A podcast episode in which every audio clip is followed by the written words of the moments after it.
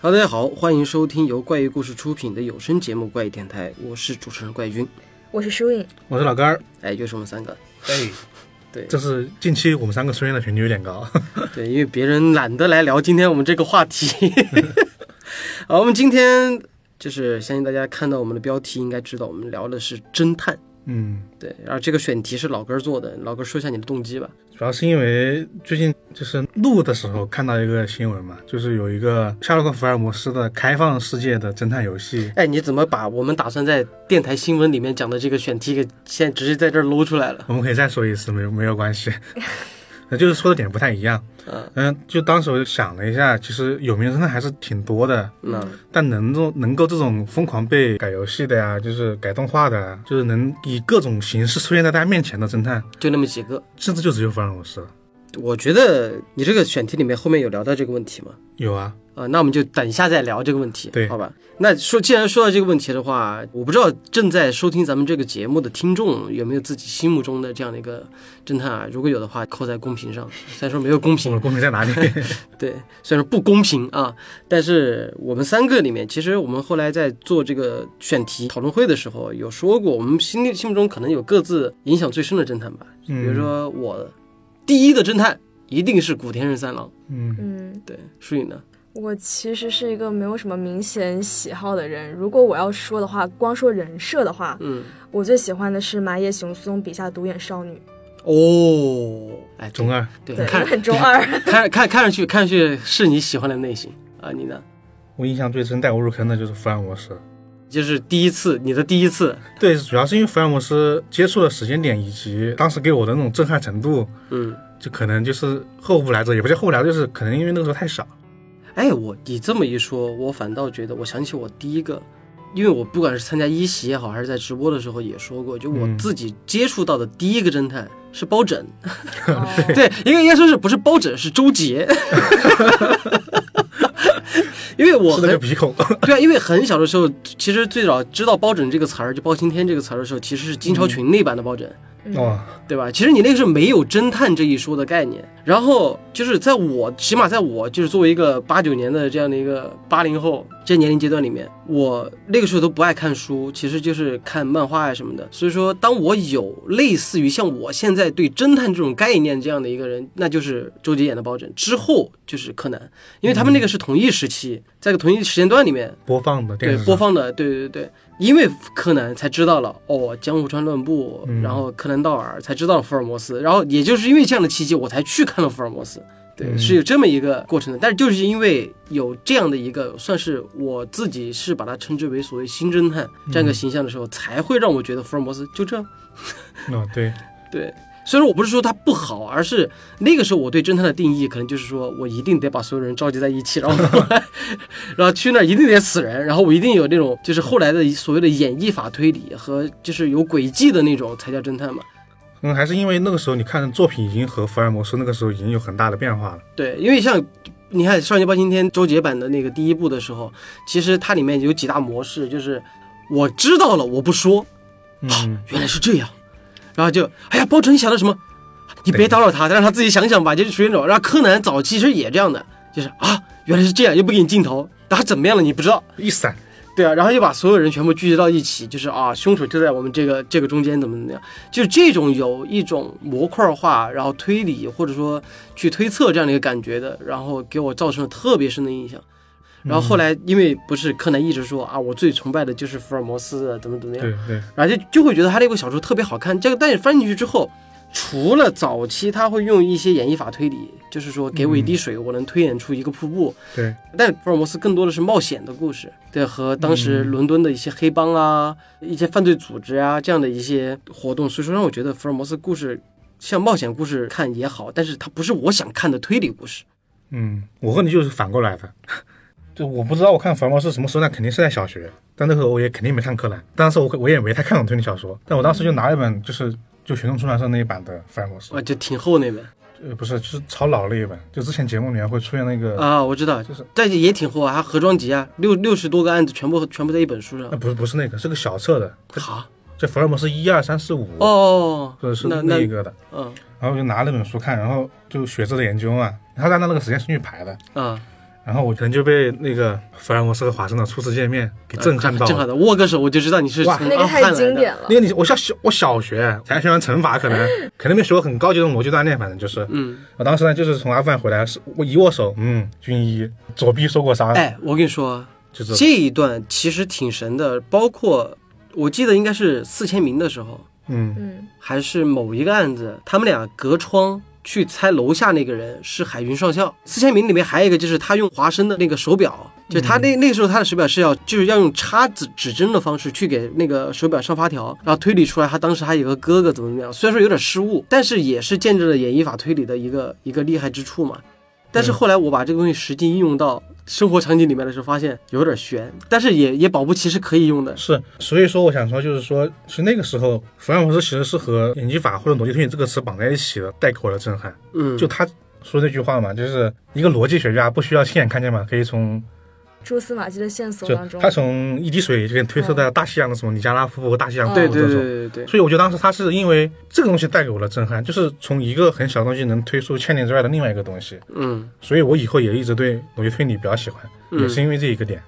啊，然后才有了柯南。因为柯南第一集出现就说他喜欢福尔摩斯福，尔摩斯和许明亮，我是我才因为此看了柯南，嗯然后才有了另外一个对推理的另外一个认知吧。就因为那个时候看福尔摩斯和看《侠盗观察》也是一起的，就他两个其实是我对推理的浅层次和高层次的区别而已。嗯，嗯后来看，柯南才有了这个变化吧。哎，他们就是希腊棺材之谜嘛，然后里面的那个侦探奎因，他自己也把自己的这个这套说辞叫做演绎法推理，对，但是他的这个推理就会比福尔摩斯那个，我感觉更物证向，嗯、他是以物证为基础了，再进行演绎法。对，但演绎法的这一套理论其实是一样的。对对对对。那反正树影呢？我接触的第一个的话，应该是亚森罗平，哟，因为我小学的时候，我爸买了一套亚森罗平探案全集，呃，所以我看这个应该比福尔摩斯要早。嗯，呃，相对来说我比较喜欢他的一个原因是，他是那种很有侠盗气质的帅，啊，帅就完事儿了。罗宾汉、楚留香就那种，对，然后也是冒险故事，然后风流倜傥，劫富济贫，然后整个人就是个性化比较明显吧，比较有性格的一个。因为我比较喜欢看武侠小说，啊，就是尤其我喜欢古龙 那种风格的，所以我喜欢、这个、啊陆小凤，对，对陆小凤、楚留香其实其实和亚诺宾是一挂的，我觉有得。点玩世不恭，不是传统当中很正统的那种，嗯所以我看福尔摩斯会觉得福尔摩斯有点正太经无趣了。啊，但福尔摩斯其实经常开玩笑，其实我们在下一个环节可以聊聊福尔摩斯这个人啊。那你之后呢？你比如说，你为什么喜欢独眼少女？它对于对我来说怎么说呢？我倒没有因为这个喜欢上推理，它对我来说是个故 事，啊啊啊我只不过喜对欢这一类的故事或是这一类的人物。啊！对，喜欢独眼少女，大家也是说我喜欢这一类个性比较强的侦探，嗯，就人设人设上的一些我，喜欢人设出彩的，不见得是说甚至他都不用推理，他站那就可以，你都可能喜欢，是 对吗？对，我喜欢这个侦探。我等一下想给你举。个反面教例。 啊，就是像刚才咱们说到了这个侦探，然后我们都有各自就是喜欢的嘛。但是我发现有一个特点啊，随着时间的变化，侦探也在随之变化。那在就比如像福尔摩斯时期，就是你看，不管是福尔摩斯也好，还是亚森罗平也好，然后甚至是杜凡森，更早的啊，对，思考机器是啊，机器。也不是更早，其实差不多也是同一时期的。我一刚一想说杜宾，那想呃，不是想，就杜是 杜凡森，杜凡森就是那个美国作家杰弗里·迪福，嗯，就他写的这样的笔下一个侦探。然后他其实一个至理名言，其实和福尔摩斯很像。他经常说的就是一加一为什么等于二？他会用一种特别逻辑流的一个方式去推算和推演，因为这件事儿不是一件真事儿，但是呢，作者就用这两三笔就把这个思考的机器给。定住了，就是说，思考机器杜凡森教授，他这个人，他是一个不懂下国际象棋的人，但是他花了十五天时间去学习了国际象棋的规则，然后就打败了世界棋王。嗯然后最后留下了一句非常经典的一一句话，就是还有多少步你就输了。对，就全靠逻辑逻辑推演，因为他说国际象棋和逻辑是紧密相关的嘛。然后后来那个棋王就说是哇，你这个脑子不是人，就是不是人脑子，你是一个思考机器，然后思考机器由此而得名。 用现在的话说就是，你以你在第一层，其实我在第 五层，对对对对对对对就对。是最早的这种。那所以说，在这个时期的侦探，我们总结一下，包括祖师爷爱伦坡写的那个嗯杜宾。你看啊，因为杜宾的影响，所以说导致了福尔摩斯的诞生。嗯，对吧？然后包括他那个模式，两个双搭档，就有一个笨搭档，也不算笨搭档，就是一个不太聪明的人在很聪明的人身边作为一个衬托。观众角色，对，然后完了之后，包括呃思考机器，其实也是这样的。所以说，在这个期间的时候的侦探，你们觉得他们有什么共同属性吗？我觉得这种它更多的其实它就是和推理绑在一起的，就它和推理本身这个词，或者说逻辑推演这个词是合在一起的。嗯，就他这个人明显他就他要表明说我很聪明，我能用逻辑推演来进行这个案件的就推导吧。他不像，精神都不像舒颖刚刚说那个亚瑟罗平，嗯，因为毕竟亚森罗平他是法国的一个作家，对法国作家写的，他可能骨子里会有那种浪漫属性浪漫更情节强一点。对啊，然后说你都没有凶杀案，可能就是偏冒险一点点。对对对，对所以其实两个区别是很明显的。对我觉得这个阶段的侦探，我自己归类啊，我觉得这句话可能会被很多人算是反驳吧。其实我会觉得他们太神性了，对，就不太像是一个人。不太像人嘛，就上帝视角太聪明了呀，呃就因为太聪明了，所以不太像个人。其实对，对，而就且他太的极端了。而且很多我觉得性格上啊，或是各方面，我觉得他们都有点完美。对，但是这个完美，你是没看过公案小说，嗯，公案小说那才叫真完美，对最完美的那那个就是个完人，没缺点的。就是，但是在美国，就是像我之前在《点到为止》里面介绍过高罗佩的时候就说过，其实欧美那边不管是英国还是美国，他们那个时候写小说的时候，其实已经有注意到，他们不想让一个人过度失真，嗯嗯，就是就会给这个人身上制制造一些缺点，就不管是杜宾也好，嗯，就是他他其实也有毛病，福尔摩斯毛病更大，对吧？法国疑上面也挺大的。对疑似吸食可卡因，嗯，然后包括对于就是女性的偏见也好，自己的思维盲区也好，就包括你看，这就是学子研究的时候那他个说自那己不个。看任何其他的人文学的知识，但这个是就说白了，就是像最早柯南道尔通过雪子的研究给福尔摩斯列了一个像像一个人物简报这样的一个性格，就是通过华生的视角，然后包括杜凡森，就是他只在自己的领域里面非常钻研去深。但是虽然说他们有缺点，但是塑造他们的时候更像是一个神仙一样的角色。太强了。我觉得这种呈现更多是来于他没有一个人的喜怒哀乐吧，他永远是案件之中的，永远是在谜题之中的。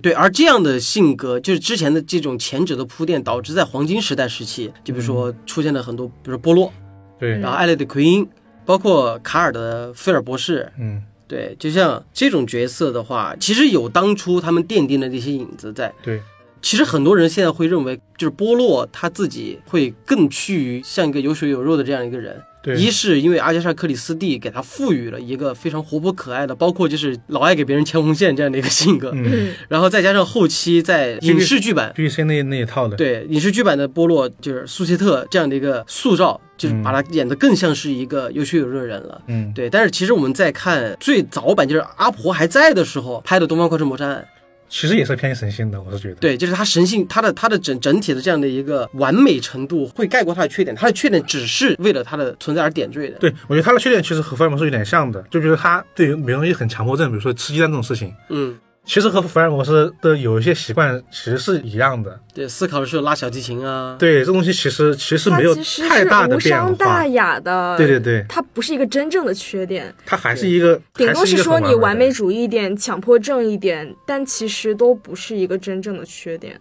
就是甚至是说到缺点这一部分的时候，就是艾勒里奎因表现的最明显。嗯嗯，艾略特·奎因最早登场的那个小说叫做《罗马帽子之谜》，嗯对，之后就稍微偏后一点的时候，其实他这个时间点放在了奎因出名之前。就那个时候，奎因的整个性格也好，还是他的状态也好，就是一直鼓吹自己的演绎法推理是能够参与到警方破案的。那他爸一直在讨论这个问题。然后《希腊棺材之谜》呢，里面就有四重推理。他这个故事推进就是因为艾略里奎因他自己年少轻狂，所以说在一个案子里面就妄下自己的定义，表演型人格特别重，导致了自己忽略了案件的细节，才一次又一次推翻了这个自己的推理，然后才造成了《希腊棺材》里面的四重推理这样的一个、嗯一个故事。那最终其实还是说。那你这个人虽然有缺点，但是没问题，你是会改的。对你很牛逼，就是你的缺点是在于你自己逻辑上认知的不足，啊而不是在于你其他的方面。嗯，对，然后就是国民系列之后，往后包括就是埃及十字架之谜，然后包括怪屋啊，到这个阶段是包括十日惊奇，到这个阶段的时候，凶屋吧应该叫，反正就大大概在这个时间段里面，对，到后期的时候，艾略特·奎因才趋于会更有更多的哲学向的表达。对，早期就还是属于我们认知维度里面的这样的一个侦探角色。我觉得早期的这些就是神性啊，这些就是那种你放到现实生活中你这个人反正活不我活不觉下得去那种。早期就感觉就是侦探是不会犯错的，他永远都是对的。呃，对，但是这一点又有一点怎么说？如果你要反过来的话，如果这个侦探会有错的话，确实又有点有损于他的那立不种，住这个人。对，有点有有损于他这种机智神勇的形象。所以说才在后来的那个《神探夏洛克》里面，才把福尔摩斯这样的一个性格改的，就会让人就觉得真的，他们自己那个魔法都他们自己都说了，像维多利亚时代的福尔摩斯放到现代的话，真的没几个人喜欢他。对，我就觉得刚刚这一批，其实我们可以设想一下，他在现代，嗯就比如说刚刚说阿德里克因，他就奇袭致富是一个有表演性的，觉得自己的啊女 而且而且喜欢掉，书袋，就没 没事对就，然后他还是一个警官的儿子。你现在放到现在，你觉得这个人设，觉得哇，这不是一个就那种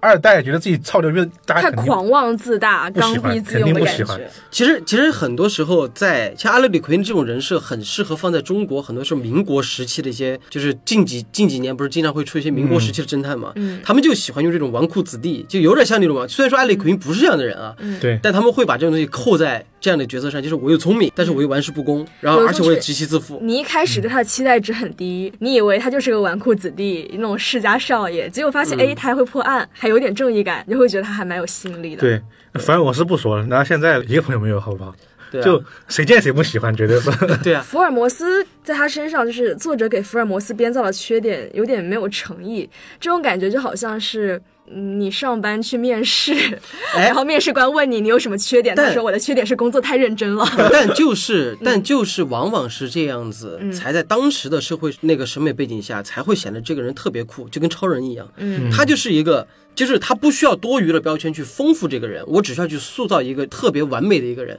虽然说超人他其实自己也有缺点，就是克星啊，对吧？但是他其实就是一个伪光正这样的一个形象。就那个时候的审美对于神探的打造就是这样的。就说到这个问题，我们同步把它搬移到日本。嗯，在战前战后的时候塑造的，不管是明智小五郎，还是金田一根柱，包括神经弓介，像这些早期的侦探，其实也有那种就是一样特别完美的这样一我个觉一得个存早在。嗯期范围内，就是无论哪国的都是一样的，对，早期的时候其实都是这样。我觉得那个时候可能是有点大家喜欢看到这样的人出现。他们可能想把自己一些期待值投射到这个侦探身上，嗯，就可能那个时候会有一些，无论是说社会的一些问题，比如说是不那么安定吧，嗯然后或是说会有一些案件无法被侦破，会有一些就是乱的那种情况之下，他们希望有一个很正直的、很完美的人能够出来维护正义。有一点把自己的这种期待值投射到一个完美的人身上，嗯，你这个说的越说越像公安小说。但好像都还是，但因为有我当点时写福尔摩斯，好像我当时写柯南道尔的时候，我就是有查相关的资料，而且而且在那个时代，你想，假如是一个不那么完美的人，他其实没那么吸引人。就是你不比我聪明，你不比我更能判断一些事情的，呃，我正凭什么听你的？对，从剧作程度上来讲，我给这个人设置一些缺点，会显得这个人更像人。但是整体来讲的话，在那个时期塑造的侦探，不管是欧美、日本还是英国，甚至是法国，你看亚森罗平，对吧？他虽然说更有浪漫主义色彩，但是他还是一个完美的人也，是完美的人。就是我想说，你们的几乎抓不到他。和大侠是一样的，也是完美的。一个大侠为国为民，这种也很完美。对，其实福尔摩斯到黄金时代中间，嗯，其实还有一个不得不提的一个角色，也是一个侦探，但是他这个侦探不是真正定义上的侦探了，这个也是我后来想给大家就是掰扯一个的一个定义，布朗神父。嗯嗯，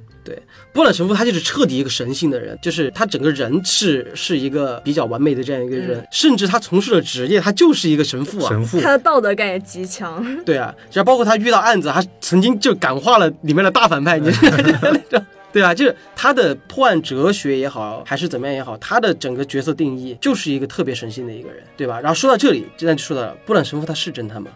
不是，他不是是以侦探为职业的。，对对，那这个就可以给大家科普一下了，就是侦探其实放在当时的欧美和英国来讲的话，侦探其实就是警察，嗯嗯，对，就是探长嘛。我们经常会说探长，因为他侦探所负责的职业就叫做侦查和探究。嗯对，主要是那个英文单词 detective，它其实就是现在还是还是这个意思。对，而且是他们的一个职位，就是探长。啊、对啊，，这个词就是侦探嘛。对对对，其实现在我们看到，就是我们可以放到中国有这样的一个对比。虽然说我们中国没有侦探这样的一个机制，但是会有一个叫做什么呢？就是刑警。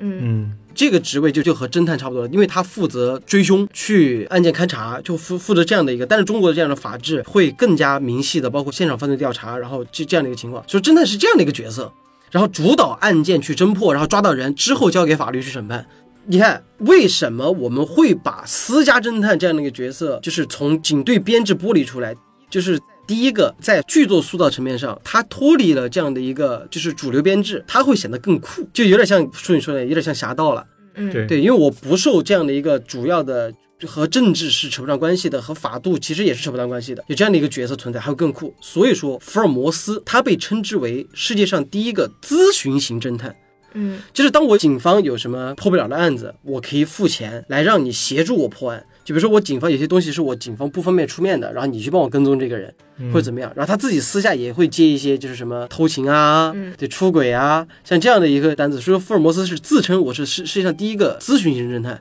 所以说往后才延伸了，比如说私家侦探，就是我除了不干涉刑事案件之外，其他我都查。对，其他我都查。然后呢，我有合法的执照去跟踪偷拍，有这样的一个。但是偷拍这个东西，据说在侦探这个，就尤其是在日本私家侦探这样的一个制度里面，有些时候是不被允许的，但是有些时候是被法律允许的。其实就是说程序正义的问题，你用一个不法的手段获得的证据，能够得到一个合法的结果吗。哎，对，啊是这样。对对对，所以说在中国。是不允许有侦探这样的角色存在的，甚至是在影视作品里，就是新中国成立之后出现有侦探这样的一个角色，嗯对，因为这个就处于一个国家对于道德边界感的这样的一个一个认知。但是呢，因为有私家侦探这样的角色存在，所以说在之后的这样的推理小说发展里面，大家就会经常会用这种私家侦探的角色，包括波洛，对，他就是从警察退役之后，对自己开了一家私家侦探社，然后专门去破一些就私下会接的一些单子，也是一些阿猫阿狗的单子，但是他会承接一些以前的老同事给他交过来的一些案子，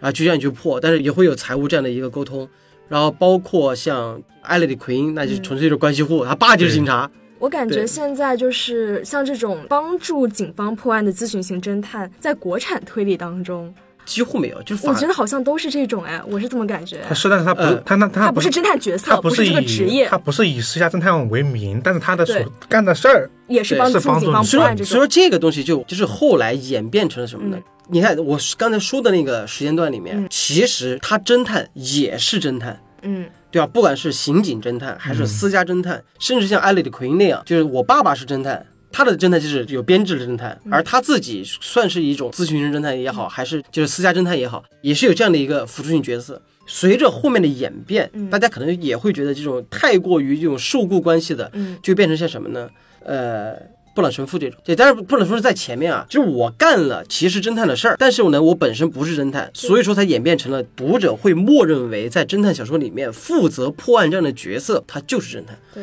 所以说这三个侦探其实都是不一样的说法。以前嗯侦探就是一个职业，对，后面其实只要破案的人、解谜的人都能够算侦探。对，所以说这就就不得不吐槽一下什么呢？比如说江户川柯南。毛利小五郎他是一个私家侦探，对吧？他其实也符合大多在日本那种开私家侦探社这样的一个侦探的这样的形象。对，对他江户川柯南经常很中二的会跑去跟别人说：“你叫什么名字？我叫江户川柯南，是一名是侦侦探就这句话，其实你深究，就总觉得不知道他为什么会说这句话，他会觉得这是是一种荣耀感。我是觉得可能是在在日本，日本其实日本其实把解谜的人都，他们其实把作品里面的侦探角色扩大化了。嗯，他们会觉得一个能够去判断，都会觉得是一个侦探。他们觉得侦探的属性就不像是比较模糊，反对，正不再是职业化的东西了。对，你而可以是其他的职业，你可以是学生，然后是什么对漫画编他经常会剧、对数学学 家都可对啊以。汤川学嘛，汤川学对就是就是物理学家嘛。对然后像那个玉树喜杰，嗯他就是之前是占星术师，后来变成脑科学学家，就那种对。，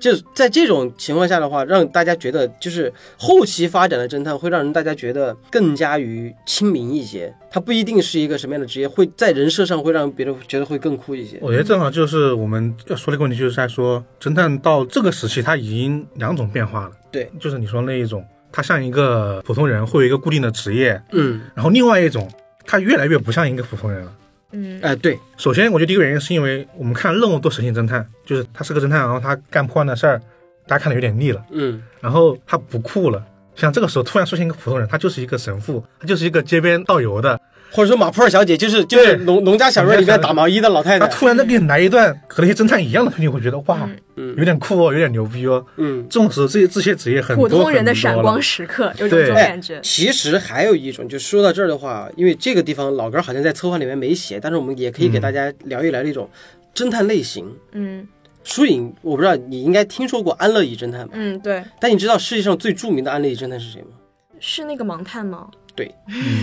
然后还有一个是一个胖子，对，他是那种完全没因为太动，因为太胖了，所以动不没法了。出 门。勘察现场只能让助手去，对助手回来汇报一下。对，还有一个嗯角落里的老人，嗯，他也是一个安利侦探。虽然说他的那本小说，这个角落里的老人他是没有名字的，他就叫角落里的老人。嗯，他是一个记者，在一个咖啡厅里面，就经常会看到一个解绳结的老头儿坐在一个角落里面，然后他就会和他去聊新闻，然后去破案。其实我们最近讲过的那个《剖开您是我的荣幸》，其实嗯那个也算是安乐椅侦探，啊、也是，因为是吧？盲探嘛。盲探，对，他这种其实是属于还是实验侦探下的一种延伸，对嗯，他甚至更，跟更文神本了说， 更神了我。觉得他其实就属于刚刚说的，他更不像人的那种，嗯。他连现场都不用去，他只用听，那就能解决所有的事情了。但是就给大家说一下，就是祖师爷爱伦坡嗯，嗯，写的《玛丽一案》，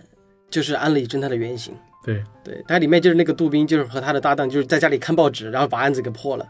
对，就这样只也是只用只用信息就可能解决所有的事情了。对对对对。然后随着后来时代的变化，侦探的种类就越来越多了，嗯对吧？就包括像是金鸡山宴的那个啊，仲裁师秋叶，嗯，对，然后像书店是个书店的，然后他是一个还是一个神道，是日本那些叫属于驱魔师、啊、嗯，对，阴阳师，然后还有雅贼，嗯，对吧？就是汉森布鲁克笔下的几种，就是后来会越来越多类型，包括哎彩虹牙刷的嗯，援交侦探，对， 我觉得这种事他越来越从每一个职业都可以做侦探，就是万物万物皆 侦皆探是。侦探了，因为他更像一个普通人，就是因为他把这个人的职业带入他的小说里面去了。嗯嗯就比如说那个《远交侦探》嘛，山姆利兹，啊就他对职业那些描写的很鲜明。嗯，对，然后《仲夏之秋叶》他就是一个对日本一些民俗文化或者妖怪文化的理解嗯，也很鲜明。还包括那个浅见光彦，嗯，嗯，前关键他就是个记者嘛，然后就跑大江南北，然后去拍拍东西，然后坐列车，然后到处走，然后才有了内田康夫的那个就是旅行推理嘛。对，对，好，这个话题扯得有点远啊，我们现在扯回来。我们刚才都说了，其实侦探在大部分类型里面，大家都会觉得他是一个完美的人，虽然说他有缺点，但是他依然是个不像普通人的天才。那我们反套路问大家一个问题：你有你讨厌的侦探吗？我没有什么个人喜好，我没有很喜欢的，那没有我很给讨厌的。嗯那这样，我给你介绍一个人，你嗯绝对会很讨厌他。 二阶堂男子，这个是哪部里 面的？呃，是二二阶堂他系列里面的一个女侦探，就是像你说的那啊样，就是是任郎城的吗？呃，呃是吧？就是就是嗯是那是种是是是是是，就是因为我们说了那么多侦探，其实我只能说我最喜欢哪个嗯和最次喜欢哪个，或者就是没那么喜欢嗯，和最喜欢嘛。但是很少有人就是在看了推理小说之后这么整齐划一的去讨厌一个人，这是二阶堂男子，为什么 呀？我觉得他就是那种人设型的讨厌，这人是崩了，你知道吗？就嗯，就比如说，比如他是性格让人讨厌吗？对性 对格，，用四川话来说，这个女的就是个宅林子，啥意思啊呀？你可以跟他解释一下宅名字是什么意思。 就是情商低，嗯然后不顾别人感受，啊，说到这个，那他我喜欢想起来了他，喜我欢有讨厌的，他我喜有欢讨揭你厌的。短，然后他怎么说呢？一般侦探骗解谜师会觉得他很聪明，嗯，但二阶堂你都会觉得你在装逼， 他会撩 头发，我要来推你这种类型的，那就我是可能是会这种不喜人设，欢就是哎，小说里面、现实生活中你都不会喜欢他这种人。对对对对，我想起我不喜欢的了。我们上期电台讲的那个谁是被害人， 讲完之后我就去啊，看你看了。了是吧？啊，对，讲完之后我就去看了，我不喜欢那个主角。哎，，对，就如果说真把这个《谁是被害者》里面这个主角嗯列为侦探的话，那这就是我们之后要讨论的话嗯题，就是这是一个侦探演变的一个问题。反而怎么讲呢？他是最符合现在大众审美观的一个侦探，嗯就是甚至为什么就刘昊然嗯为什么要他在《唐人街探案》里面会给他设置一个口吃这样的一个、嗯一个角色？就是一方面是为了完善他，但是如果真的刘昊然又帅又高大上，完之后又不口吃，过于完美。对，过于完美之后，反而大众其实有点吃不了这样的角色了，消化不了了，就很容易照杠精的，你知我道觉吗？得这个不一定，等一下可以细说这个事情。我只是喜欢怎么说呢？我喜欢善良的人， 嗯，没有，情商高一点的那种人吧，相对来说。其实还是因为就比如说你刚刚说那个谁是被害者，他因为他那个自闭症嘛，对所，以他肯定会造造成一社种交障碍。社交上让你不适。男子也是那种社交上让你不适的人，嗯但就是他们俩的社交不是很还是有有点区别。对，一一个不是主动的一个是对嗯因为是因为有病嘛，另外一个是主动嘛，这种主动可能让人更讨厌嘛。就打骨子里透出来的讨厌，对，但其实这种人他其实更像一个人，他这种人其实是是存在的。 那你想想，虽然这种你人是知道有这些，但是又怎样呢？我还是很讨厌你。你对对对，其实这种就是有一个反差例子。我给你举个人，你把这个人搬到现实生活中，你贼讨厌他，嗯，古田任三郎。他嗯是有一点，但是总体上来讲，我不讨厌他。不是你不讨厌的感觉，是因为就是你是站在一个第三者的角度上去看他，就是他的那种，就比如说欺负侵权，然后就就是骚扰嫌疑人，做事儿呢感觉有点那种就是自私，就这种事情，如果真的你投射到观众角度上上，这些缺点会变成可爱。因为田村正和这整一个角色，他就是很正直的一个人，嗯，然后如果说他真是做事儿一板一眼的话，就有点变成加贺恭一郎这样的角色，嗯，对吧？就是做事就一板一眼的那种，就反而你给他设置一些，就是真的是会有一些贪小便宜、爱吃甜食、欺负一下下属，你会觉得这个人物在剧作层面上他是一个很可爱的，很可爱。但他真的跑到现实生活中，你烦死他，你真的。而且我们都知道，他这种行为是最终的目的是为了，就他骚扰被害人，他的目的是为了破案，就为了从心理层面上是攻去攻击对他。但是你要想，就是你稍微代入一下被害人的思想，就觉得哇，这个人怎么？ 好讨厌，我也没邀请你，你又来我家里面。像日本人本来很重礼节， 呃，相当于古先生就是我没邀请你就跑来跟我搭话，然后你还疯狂来我家，然后没没我多少记得事你就疯狂问我，我记得哇你烦爆了，我跟你我说我记得有个案子，他是直接提着菜上门去找那个人回去给他做菜，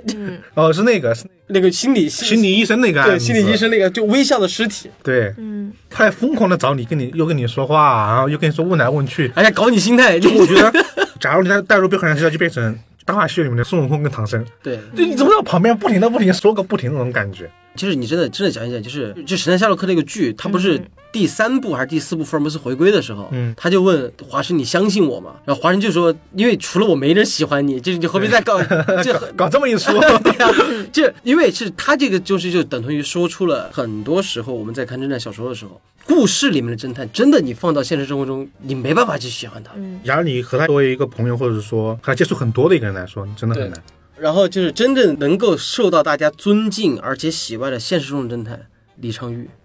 嗯，我觉得这个也是因为他和现实中还隔得有点远，对对对也是因为你接触不到他的日常，日常。对对，我所以我就说，后来啊，再往后，我们刚刚说了一个时期，就是神仙之后是有很多职业这种嘛，嗯。再往后就是一些真就是一个人了。就我觉得给我造成这种感觉的是两个人，嗯一个是那个钱德勒的《曼城告别里面的马洛，啊，就是虽然说他是一个硬汉侦探，嗯但他整个形象其实很偏一个人，是因为他一很喜欢喝酒，甚至酗酒，嗯就是很美国人嘛。二就是我特别喜欢女人，就只是我很喜欢女人这件事情。嗯嗯呃，再就是他整个案件，以往的小说都是以案件为主体的嘛，嗯就是一定是侦探去追着案子跑的。嗯嗯但是这马洛他就是那种整个小说是以他的生活为主的，嗯就我今天去喝酒碰到一个什么事儿，然后今天我一个老朋友怎么怎么样才发生案件，他整个描写的重心其实是他的生活上，所以这个侦探角色的生活层面的方方面面都体现出来了，嗯就不像我们之前说的侦探，就算他是一个神父，嗯你也看不到他的家庭，你看不到他的社交生活，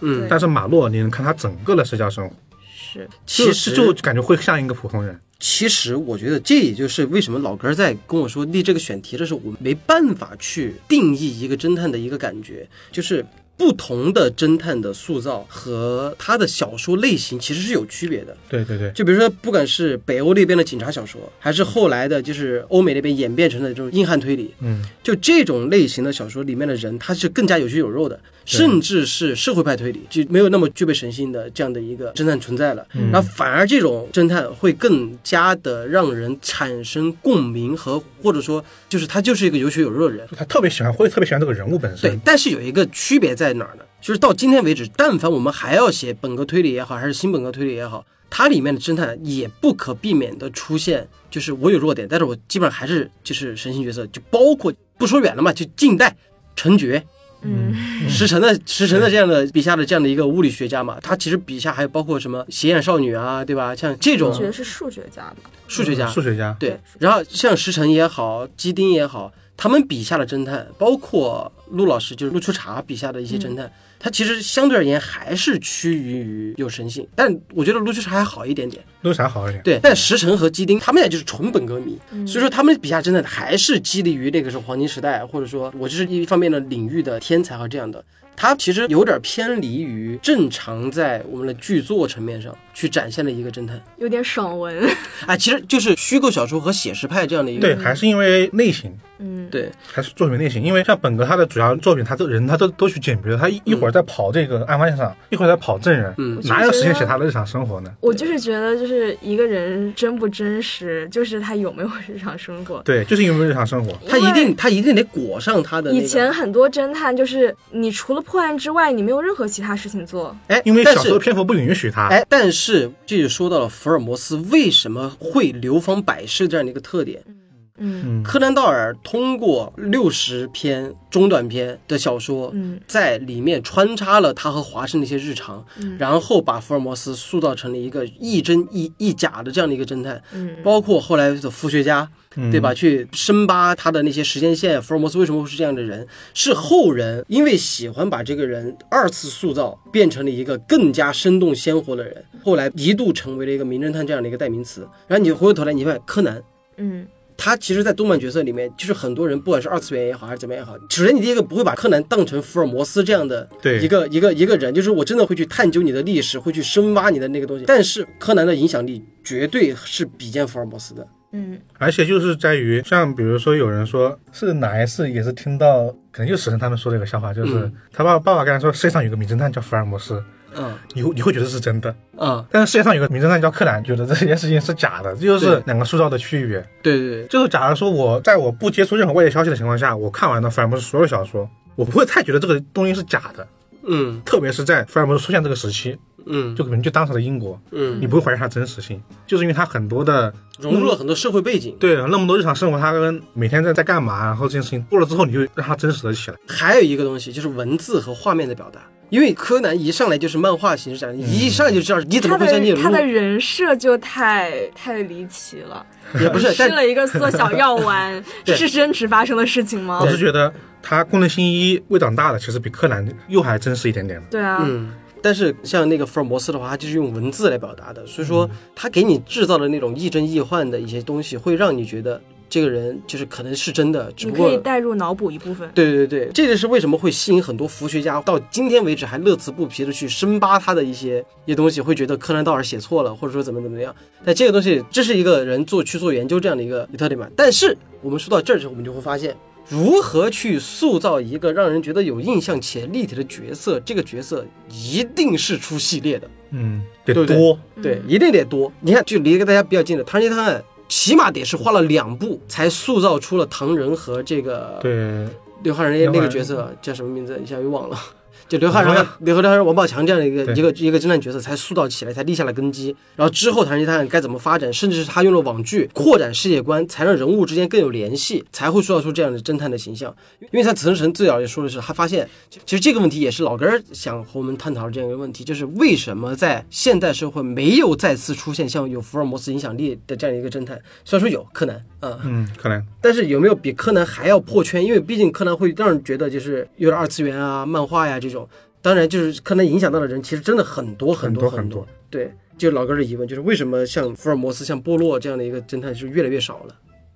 我是觉得，首先还是我们刚刚说到的作品的变化以及大家对人设的一个创作吧。嗯首先作品上现在已经花样太多了，就是有写本格的，就是这些神侦探会比较多；嗯有写一些日常推理的，这些侦探就会很人性。嗯北村薰他那个人设就是一个大学生，嗯每天超多喜怒哀乐，一个女生。嗯然后还有一些超能力侦探，嗯就比如说嗅觉侦探，嗯。啊，还有我舔你一口，我就能知道你。哎对对对，然后比如说视觉侦探，日本就全搞这些，嗯其实虚构推理也算，对美食侦探因，为主角可以通灵，他可对以对直对接知道事情就的是真相。类别越来越多越来越多的时候，侦探的形象越来越多，大家都能找到自己的心头好了，对，这是一个原因。他就没有那么集中的，就甚至是用现在的话来说，就是所谓的破圈。读者的选择更多了，我觉对得。对对嗯对，但是我觉得吧，这就我虽然说感觉好像有点跑题啊，但是我觉得中国的确需要一个在神探方面有一个精神偶像了。嗯，狄仁杰，狄仁杰，我们觉得我难出新的是因为我们也有固有的两个了，嗯，嗯，呃，包拯跟狄仁杰吧。对，但这种怎么讲呢？这个是我在做《大唐狄公案》的时候、突然意识到的一个问题，我不知道听众有没有意识到，还有你们有没有意识到？狄仁杰之所以经典和出名，甚至是在我们做致经典的时候呼吁那么高，是完全源自于《神探狄仁杰》这部剧，就梁国豪老师他们演的那部剧。嗯，是影真的影响了很多人。对，但是有谁知道狄仁杰真的是世界级的侦探呢？嗯，这是我在做了《大唐狄公案》的时候，我才发现，原来就是真的狄仁杰反而在中国的地位，就是因为你比如说一说中国有什么侦探的话，其实大家有也有很多选择，包拯、狄仁杰、宋慈，而宋慈这个角色还是因为洗冤录和大宋提刑官，嗯，真的甚至是洗冤录是早于大宋提刑官的，嗯，找对吧？洗冤录在港剧拍的时候，大家甚至都不知道有宋慈这个人，感觉就是他的文字作品没有出去，我觉得就是就是，我觉得这是第二个原他因。没有文字作品。第二个原因就是我想说，就是世界性的侦探一定要有世界性的作品。嗯，对但是就是说，回过头来，像比如说宋慈，他在法医学领域是非常出名的，甚至是祖师爷嘛。但是没人会把他当侦探，嗯就是他是一个科学家也好，一个做科研的人也好。嗯然后包拯呢法医，对包拯呢，他又是法官，嗯而且他的故事更多的是公案题材去讲他，他就是一个精神偶像，什么事儿都可以往他身上装。而他真正的形象在历史上，他就是一个大法官这样的形象。狄仁杰也是，他是一个宰相，嗯然后虽然说后期有什么《少年包青天》啊怎么样的，但是真正意义上真的是破了圈的人，就是《大唐狄公案》。就是《大唐狄公案》把狄仁杰这个角色带到了全世界，所以说真的，如果说要你和一个外国人聊天，或者说爱看推理人聊天，他一给他说到中国的侦探，他第一个说的绝对是狄仁杰，不会是包拯，就是宋慈这样的一个角色。我觉得就是说，因为我们刚刚说到他这个角色还是以作品为主的嘛，就是作嗯品塑造这个角色是不是一个大侦探。嗯像包拯变成一个侦探角色，其实是因为少包，因为在我外婆眼里面，嗯，包拯他是一个清官，他是一个他们喜欢听的是那些戏曲故事，比如对说对啊铡美案。铡美案这些。这种情况下，包拯肯定不是一个侦探，他是一个官员，是一个清廉明的官员。哎，就像我刚才说的那样嘛，就是我看金超群版的那个包公的时候，对对对，他就是一个法官啊，对吧是？他就没有任何所谓的侦探这样的一说，但是就是因为有《少年包青天》这样的赋予了他，就是是因为本来《少年包青天》对吧？嗯对就是，大家真都懂。 对，就他的他的骨子就是从日本那边来的，对所以说才会给他塑造这样的一个少年角色。对，然后宋慈就你刚刚也说到，许愿录其实也是破案属性很强。哎，对，因为《洗冤录》赋予宋慈侦探形象的话会更多一些，因为他一开始什么棺材仔啊，对对对，对，他是民间的那种去协助，然后最后一步一步当成仵作，他这个是彻底虚构的，所以说才会给别人，大家会觉得宋慈也是个侦探的这样的一个角色。你看，真的，我们仔细细品一下《大宋提刑官》，其实他更多的就是和金超群版的包青天干的事是一样的。嗯我作为法官去执行正义法度，他没有说所谓的什么什么但破破案，只是因为执行法度的前提是因为我得先破案，哎、对，所以他的侦探形象由此而树立了起来，会觉得他是一个侦探。对对对，呃，所以《大唐狄公案》里面记载的其实是真实的故事，虚构的，虚构的，是虚构的吗？对啊，他是根据你没看我那集吗？忘了，你看他那个表 情，不可能，他就是没看。 时间太久了， 看肯定就是看过，他肯定看了，因为他是虚构的，因为他是立于呃福尔摩斯这些角色，主要他是做了一个因融合。为怎么着呢？我之所以会觉得它是真实的，是因为呃，译文版的《大唐狄公案》现在出第二集了嘛，就第二集等于后面几部。广州案啊，同州案啊，对，然后我看了之后，我是看了那个书的介绍之后，嗯，呃，我才怀疑它是不是就是真实的事件，因为它很具体的写着狄仁杰几几年在什么地方担任什么官职，啊破了什么案，这个就所以是我觉得很真实没啊有，。是因为狄仁杰是个真人啊，没有这个，我在就是《大唐狄公案》那一期，其实我提到过。嗯首先，第一个高罗佩他是一个二十世纪的一个作家，他写的是中国七世纪的故事，然后他在里面其实虚构了一个唐朝，嗯，就是他关系还是武则天和这个狄仁杰这样的一层关系，但是呢，狄仁杰的生平都是虚构的，所以其实《大唐狄公案》是小说，半然后真半假。对我以为这个是一个历史的甚一个至是还原传记，甚至是在《大唐狄公案》里面出现的一些生活习惯嗯。和什么书画什么的，都是后来宋朝、明朝那些时候有的东西。就是你可以理解《大唐狄观》里面的唐朝都不是真实的唐朝，但是因为它有这样的一个世界观，高罗佩在塑造的时候，它是按照了严格的这样的一个时间线年表，嗯，就里面说，比如说马龙、乔泰就是看觉得很真实。啊，对，这这个顺便给我的观众说一下，就是李元芳是钱雁秋导演原虚构的就虚构的一个原创人物，他和《大唐狄观》没有任何关系。就《大唐狄观》里面有有一些人就是跟着狄仁杰在破案，什么马龙、乔泰这样的一些侠士在陪着狄仁杰破案。就是我说他从被贬蓬莱县对去破案子，到最后结案的是在广州案这样的一个过程中，它里面的年表是《大唐狄公案》里面狄仁杰的年表。我当时懂了看的时候，我就一直觉得，我以为这是高罗佩考究史实，没有没没没写的一个类似于纪传的这种东西。有有，但是就是考究实这件事情是真的，嗯，他对考究完之后又加了故事虚是构编的。对对，对因为对他是个汉学家，他对他对狄仁杰确实很了解，所以他就写了一些很真的东西在这里面去。那神探狄仁杰的故事跟大唐狄公案的故事是同样的故事吗？呃，那就完全不是。完全也不不一是样。对那就是但只是说它那个时间线会有一些对，时间线它的官员的升迁以及这些东西又会有我一说点一样了。大多数就是不管是现在我们目前为止看到的几部作嗯品，徐克版的《狄仁杰》，嗯梁冠华老师的《狄仁杰》嗯，和现在大唐狄公案三版《狄仁杰》，他们都绕不开一个东西，就是狄仁杰被贬。啊对，就是现在我们的通天帝国，嗯就是因为狄仁杰被搞了，然后被关到那个牢房里面去烧一些奏折。然后《神探狄仁杰》一开篇也是因为来俊臣诬告狄仁杰，然后他在彭泽县最后因为使团案把他召回来。而大唐狄公案也是因为这个时间节点，这件事儿是真的，但是这几件事儿后来的出发点和结果都不一样，因为在整个历史上，狄仁杰就是因为被贬了之后再捞回来之后才官拜宰相的。嗯，所以留下了创作的空间。因为本来五周这个时间段里面就有很多很多可以写的东西和素材。那宋词是不是只有大宋提刑官了就？呃，《大唐狄公案二》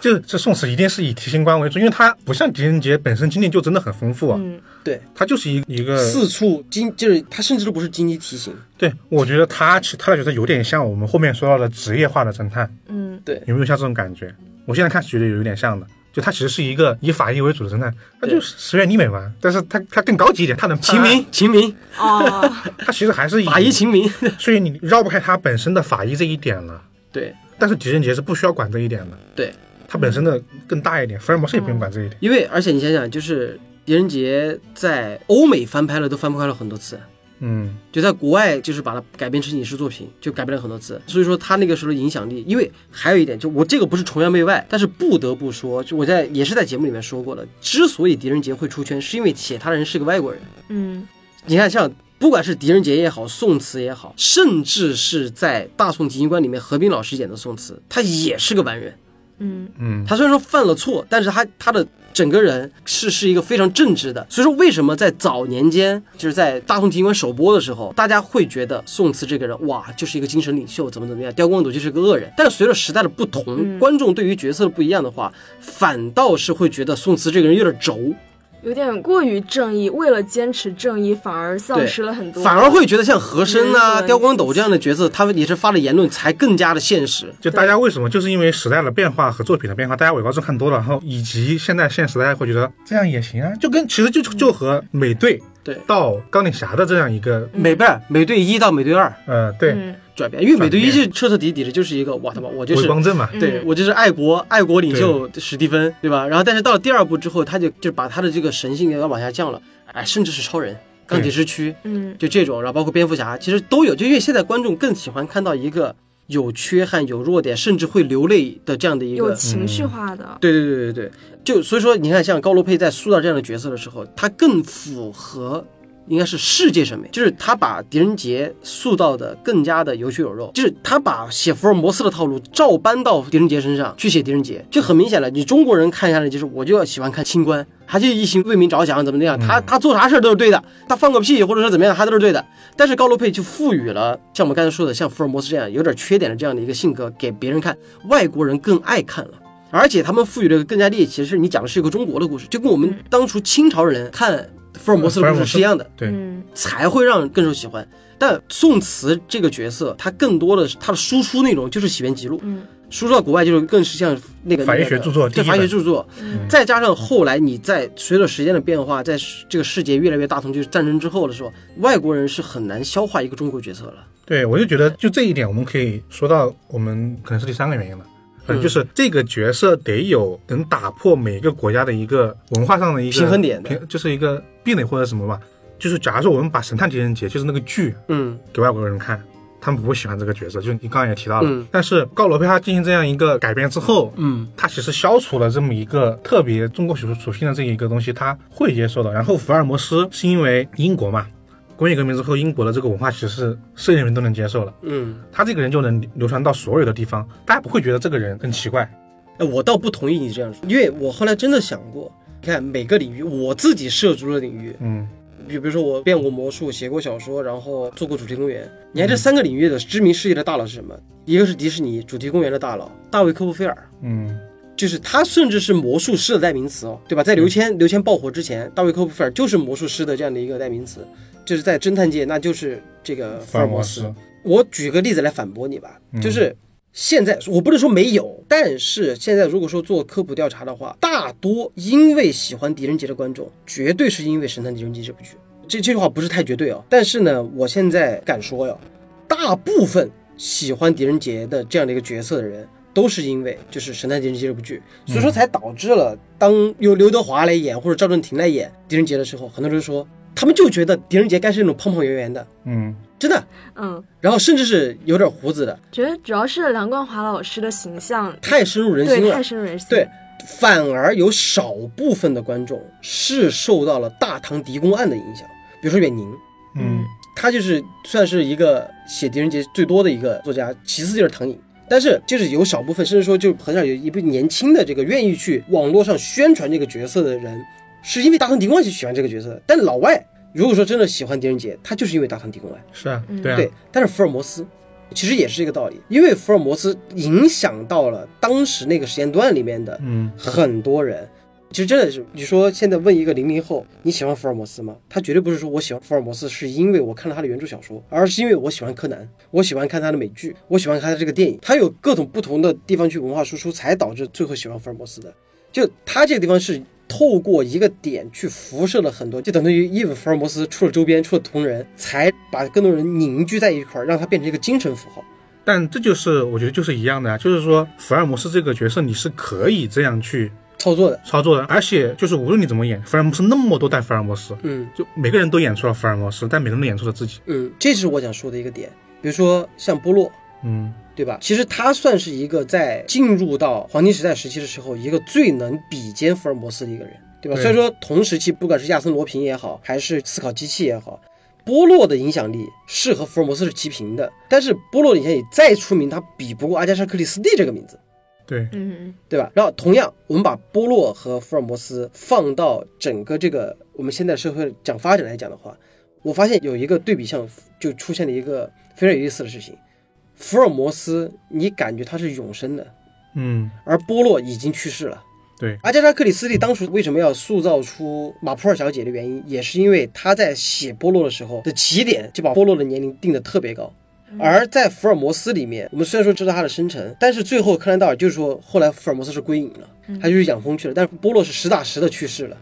对，这是生命力的一个原因。他生命力的原因也是在于嗯在于所以他柯南才那么小吗？没有对，什么原因？就是因为这个角色本身，他其实没有回到我们最开始那个点，就是没有太多的作为人的个性的点，他越少，他越有生命力。嗯， 对，因为其实我就觉得，如果按照我们刚才的观点，其实波洛反而更符合我们现在审美，对，因为他其实他更有人，他更更有人情味儿一点。他还人情味更多一点，虽然他还是有点神经，所以他不能去复制他。你不能每个国家都演。你像我们我们最开始讲那个《东方快车谋杀案》的时候，不是列举过很多个波洛嘛？嗯，你怎么看你就觉得老美那个波洛不太对劲嘛？哎日本的你也觉得他不太对劲，福但是尔摩斯不会这样。对。但是有一个点，就是这就是推理小说门类的一个东西，又会绕回到这个问题。我就说，我给举几个例子啊，嗯，为什么？因为老根儿一直很好奇，为什么福尔摩斯他能又出影视，又出改编，又出同人，甚至是出游戏？日版好像都还有女版福尔摩斯，对，对就他的改编空间会那么大。我们同理吧，这个东西，我们先不考虑它的幅度啊。其实你想想，他的现在目前为止，福尔摩斯造成的影响力，当然是全球人都卖账的，嗯，对吧？但你说真的，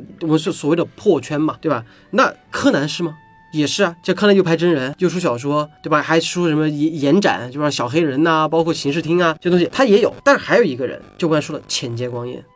浅见光彦虽然没有走出他们的国门，就是没有走到中国，甚至是没有走到国外去，但是浅见光彦在日本是特别火的。对，山大侦探嘛是日本的，对他甚至是在他的那个剧也拍了很多集，就是算是在日本非常长寿的侦探系列剧了。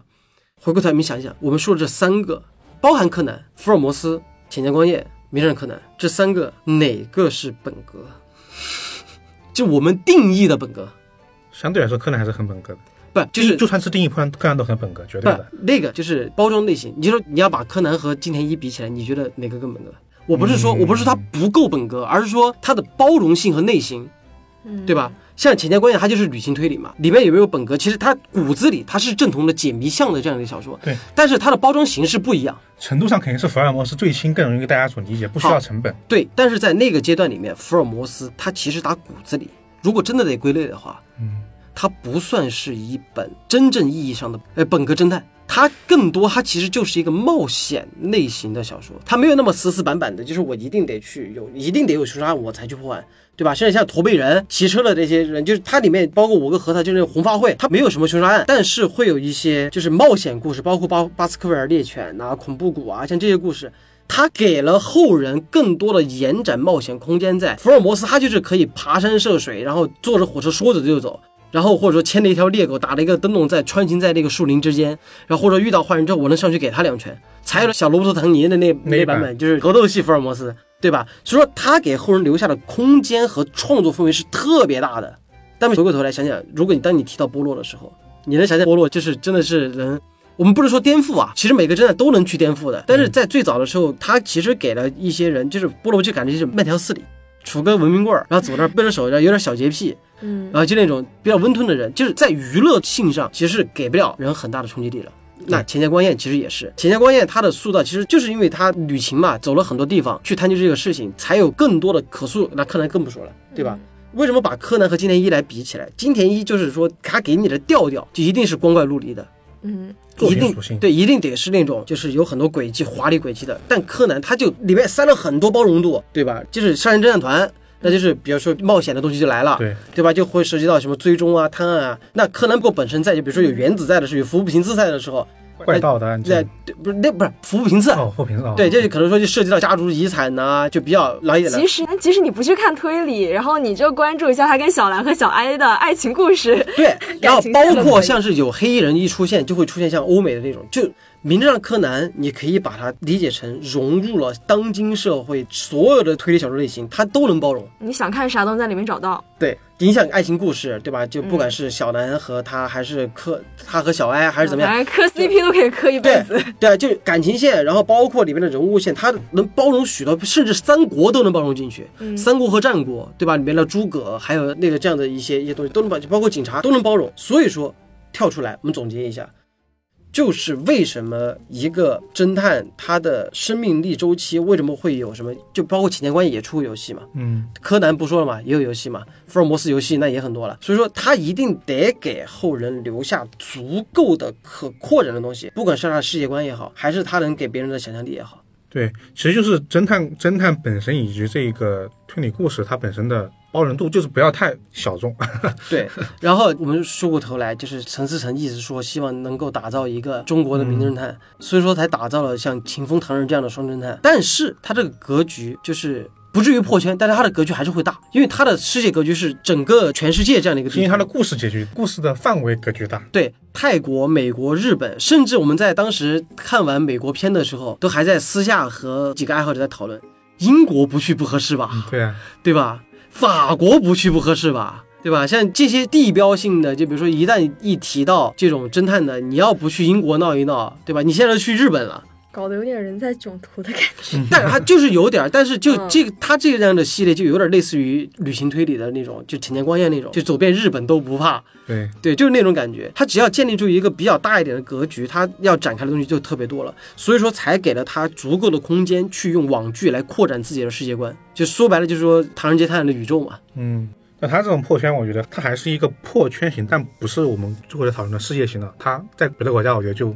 不那么容易接受了。对， 因为就《唐人街探案》在美国让美国人看，会很难受的。对，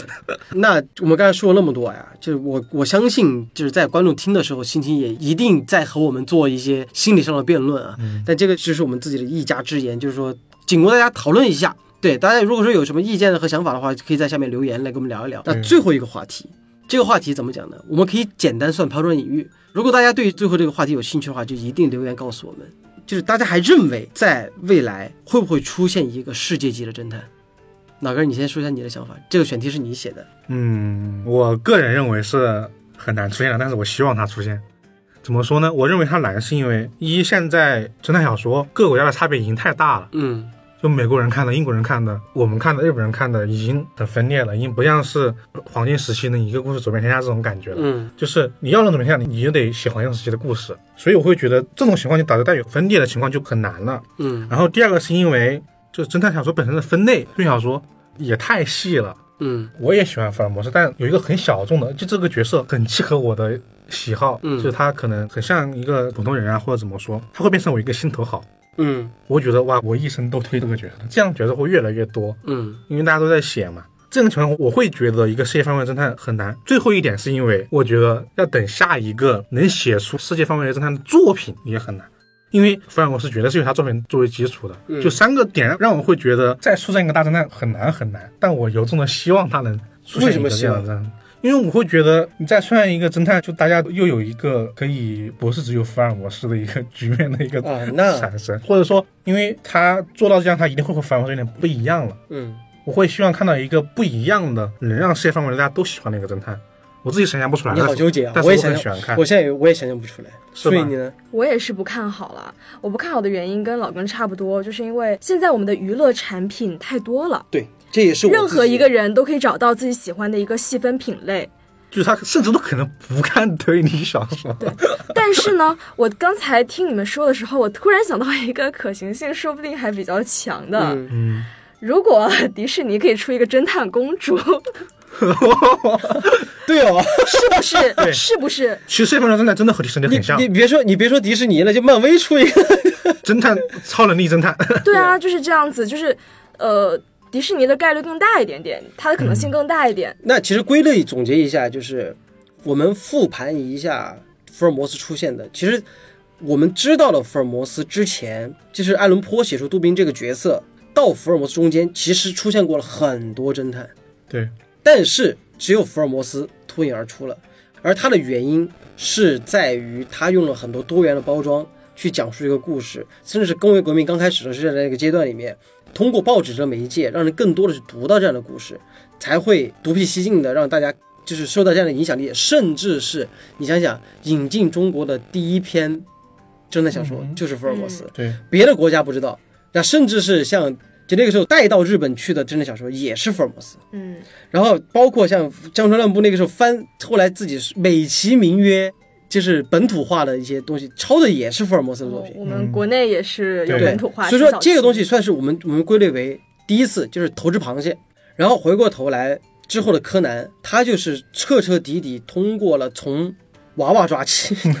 看是，到没有？他就有一个最通俗的方式，从娃娃先抓起之后，现现在我们当年看的娃娃，现在已经三十多岁了，对吧？然后我们还有娃娃，但他们会受到我们的影响，就跟我们的父辈，你看从那个改革开放之后。引进中国的那个那个小说还是福尔摩斯，就因为之前的上一辈的人受到了影响，所以说才传到我们这边来。那我们的下一辈其实也是因为我们的影响才去看了柯南，嗯，对，然后因为柯南才有更多的这样的一个侦探小说出来的这样的一个东西。然后我把同理套到我我们魔术界里面，其实也是大卫科波菲尔因为电视的媒介让他成为了世界知名的魔术师，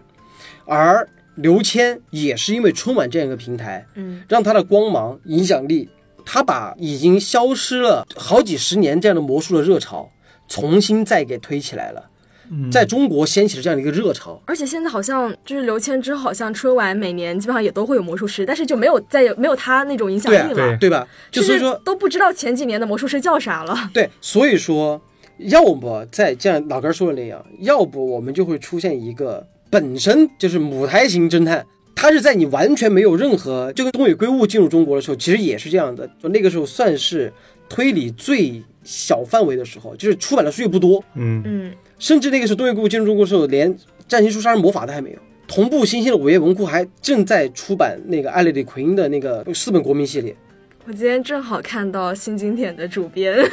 呃 的一篇文章，就是他谈他之所以把东野圭吾引进国内，做成了网红大叔的心呃得。对啊，就是那个时候就是没有，嗯，所以说有这个新的东西才会让人特别的高兴。那你想想刘谦，其实他的他的爆火也是因为那个时候在刘谦出现之前，只有魔术圈的人知道什么叫做竞技魔术，嗯，而在此之前，大家出现在春晚平台上，要不然就是那种看上去很丑很 low 的大礼帽、燕尾服和看上去华而不实的道具，才会觉得这是一个魔术。但刘谦把这个给大家带来一个新的一个角度去看魔术的时候，才引发了魔术高潮。那回过头来，我们现在看我们中国，首先第一个我不看好的原因是因为没有市场了，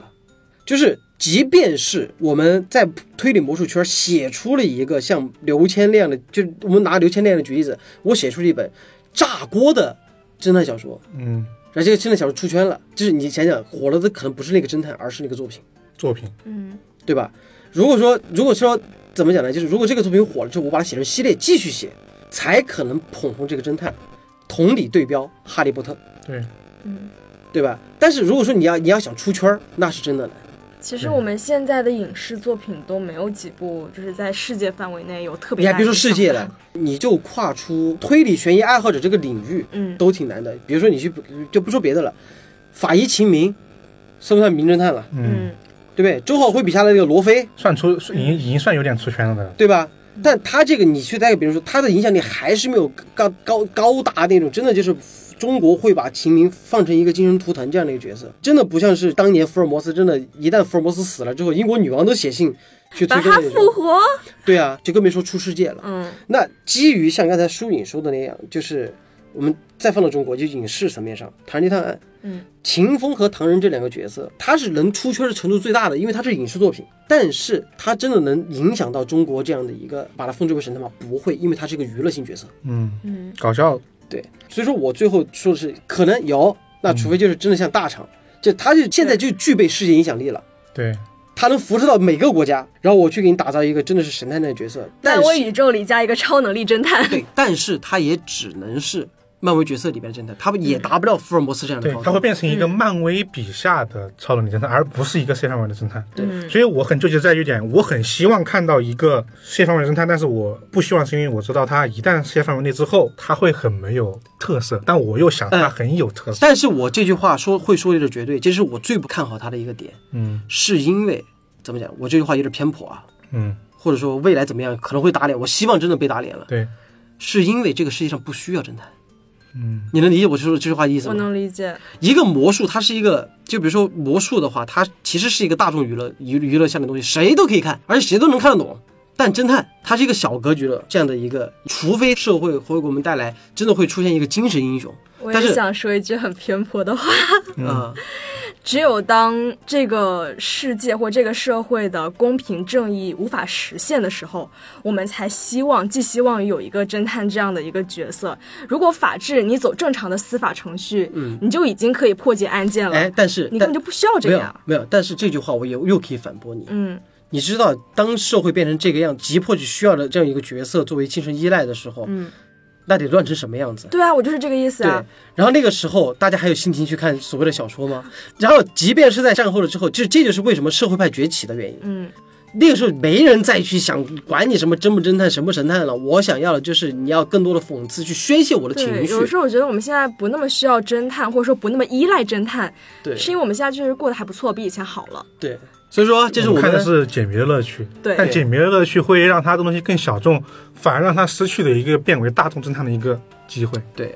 啊，所以说我们今天说了很多，其实讲的蛮乱的，因为我们没有按照老哥这样的一个写的大纲来讲。嗯，但是我觉得零零散散是希望大家能够有自己喜欢的侦探。我们这这期节目我们就当闲谈了吧，好吧对？那其就实围绕着侦探主题是这样的一个闲谈嗯。如虽然果很你有散你的看法，其实你也可以留言。嗯对，但虽然很散，我觉得其实目的是达到了，其实还是想大家让思考一下侦探的角色的一个变化，以及自己喜欢什么样的，就是这种嗯，已经对变成什么样。好，所以说世界上从有侦探小说类型到现在为止，出现的侦探真的不止一两个，甚至是不止上百个了，真的是上千个、上万个了。这样侦探总有一款是适合你的。对吧？然后你喜欢谁是侦探呢？可以在下方留言。然后你中间也想想跟我们说话呢，也记得下方留言。好了，那今天的节目就到这里结束了啊！我们我是外军，我是石如影我，是老根，我们下期再见，拜拜。拜拜。拜拜。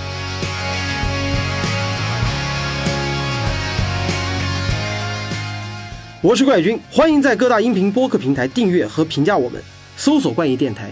即可哟，记得关注哟，拜拜。